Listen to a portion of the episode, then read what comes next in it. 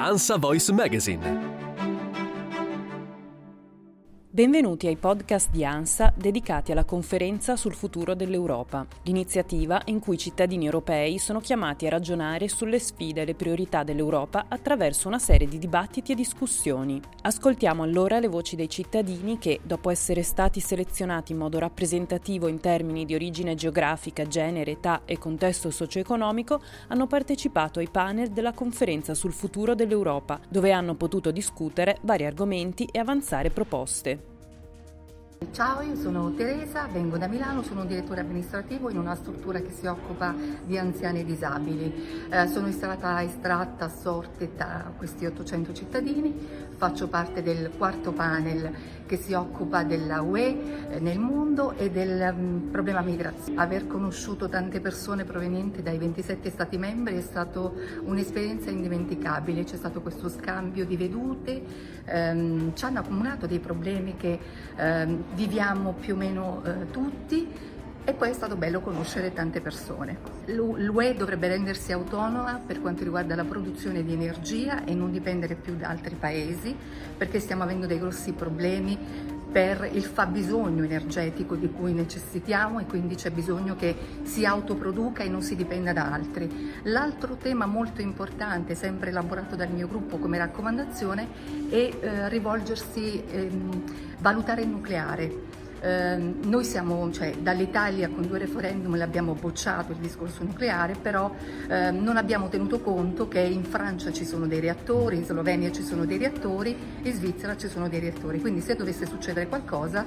volere volare, noi saremmo coinvolti. Quindi non condivido questa scelta drastica di non adottare il nucleare che vista la situazione critica attuale sarebbe un, come dire, un, um, una panacea al male che stiamo attraversando. La Russia con l'Ucraina già comunque è un, è un, esempio di quello che potrebbe succedere, quindi bisogna eh, valutare però mantenendo ogni, ogni, Stato membro la propria sovranità e autonomia nel decidere sull'adozione e la valutazione del, del, nucleare. E poi abbiamo sempre il mio gruppo trattato dei temi molto forti e molto belli, il, il controllo e la valutazione sul, sull'esportazione dei rifiuti. L'UE dovrebbe adottare un sistema di, um, per, che permetta ai Paesi membri di riciclare i propri rifiuti producendo energia, non invadendo gli altri Stati con montagne di rifiuti. Si può trovare una soluzione per ottimizzare questo problema annoso che vivono delle nazioni tipo la Bulgaria e la Romania che sono invasi dai rifiuti provenienti dal resto dell'Europa. Altra questione, il discorso degli imballaggi, del packaging, quindi eliminare tutto questo cartone questa plastica e ridurre, come dire, rispettando l'ambiente, riducendo in maniera molto importante la produzione di questo eccesso di plastica e cartone e comunque prestando attenzione al, al, agli oceani, al Mediterraneo perché non se ne può più di tutto. Auspico, auspico che buona parte di, delle, delle, raccomandazioni che, che presenteremo oggi verranno prese in considerazione ed approvate perché ehm, credo che da parte dei cittadini che hanno elaborato queste raccomandazioni c'è una, una, presa di coscienza, una consapevolezza che ci sono dei problemi e i problemi vanno risolti, cioè non abbiamo parlato di area fritta ma abbiamo parlato di problemi che stanno come dire, eh, affliggendo l'Europa e risolvendoli l'Europa questi problemi si ripercuote poi sul resto del mondo. Allora, io penso che come esperienza formativa, per quanto mi riguarda, sia stata un'esperienza bellissima, anche se molto stancante, perché concentrare uh, in tre giorni quello che si potrebbe fare in settimane ti porta allo stremo, però allo stesso tempo ti gratifica tantissimo, perché essere qui, uh, soprattutto oggi a Maastricht, uh, una settimana dopo il trentesimo anniversario della stipulazione del Trattato di Maastricht è una cosa davvero emozionante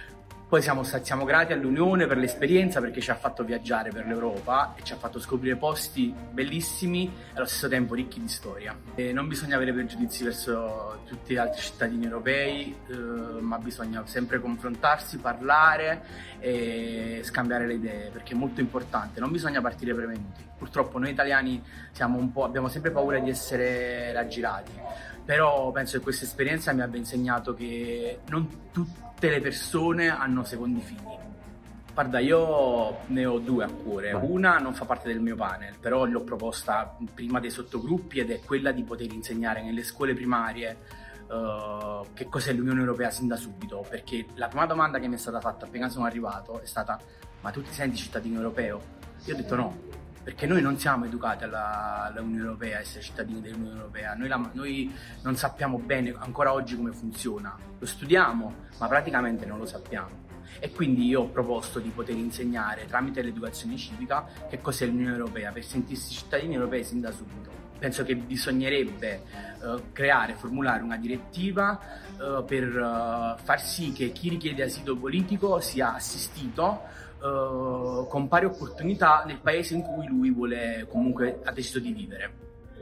Perché pensi sia importante portare avanti questo? Perché i nostri, i nostri, hotspot sono strapieni di persone che arrivano e non hanno futuro e penso che lasciarli al loro destino senza aiuti sia davvero un, un crimine perché sono persone che hanno bisogno di aiuto, hanno bisogno di essere inserite nel nostro contesto e senza istruzione, senza educazione penso che possono soltanto abbracciare la criminalità e non è un bene perché noi dobbiamo aiutarli, non dobbiamo giudicarli.